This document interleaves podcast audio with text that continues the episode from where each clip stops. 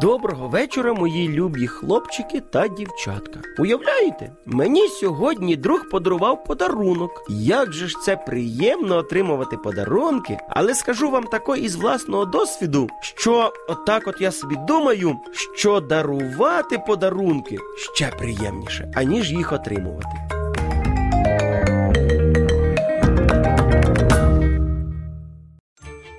Наталка була єдиною дитинкою у сім'ї. Батьки дуже любили її, тому ніколи і ні в чому їй не відмовляли. Але незважаючи на це, вона була завжди чимось незадоволена. Уявляєте? Мамо, ця лялька не така гарна, як у Іри. Ти ж її вибирала сама. Іринка мені сьогодні показала свою нову ляльку. Вона така гарна, і я хочу таку або ще кращу. Гаразд, підемо до магазину та вибереш собі нову ляльку.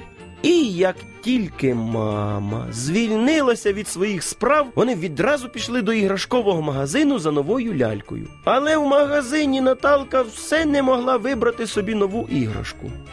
Вони усі якісь не такі. Чому? Дивись, як багато ляльок. Вони такі різні. Вибирай будь-яку. Вони зовсім не схожі на Іринкину ляльку. А я хочу, щоб моя лялька була ще краща. Незадоволена Наталка ходила по магазину. Все їй було якось не так. Мама в кінці кінців не витримала і сказала своїй доньці. Ну, якщо ти не знайшла іграшку, яка б тобі подобалась, тоді ми йдемо додому. Ні, я хочу он ту у рожевому платті. Вони її купили, але Наталка все одно була незадоволена. Коли вони прийшли додому, вона трішечки погралася новою лялькою, а потім кинула її докупи інших ляльок. Через те, що батьки їй все дозволяли, вона виросла неслухняною, капризною і завжди чимось незадоволеною дівчинкою. Напевно, все так і продовжувалося б, якби не приїзд бабусі, яка була дуже засмучена поведінкою своєї онуки. Вона вирішила поговорити з дівчинкою та дещо запропонувати їй. Наталочко, я хотіла, щоб ти пішла зі мною і подивилася, як живуть інші дітки, дітки у дитячому будинку. А які дітки живуть там? Ті, у яких немає ні тата, ні мами. Про них піклуються працівники будинку та небайдужі люди. А ще ми з тобою візьмемо для них гостинці. Добре, я згодна. А коли ми підемо? Як тільки зберемося, так і підемо. Нас там вже чекають.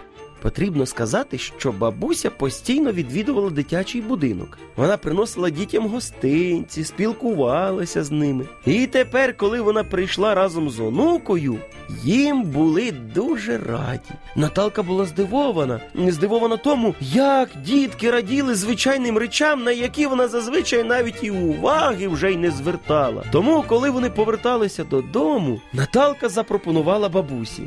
Я хочу цим діткам зробити щось приємне, наприклад, подарувати своїх найкращих ляльок. Ти знаєш, мені дуже приємно, що ти вирішила поділитися своїми іграшками, адже Господь тебе благословив і татом, і мамою, які люблять тебе і піклуються про тебе. І з цього часу Наталка стала частіше дякувати своїм батькам за те, що вони для неї роблять, і цінувати тим, що у неї є. Дівчинка навчилася не тільки дарунки вимагати, але й ділитися ними з іншими. От так от. Малята, тому я й кажу вам: цінуйте своїх батьків, частіше говоріть їм слова подяки, любіть більше робити подарунки, аніж їх отримувати. А я, добрячок, кажу вам на добраніч, солоденьких вам снів.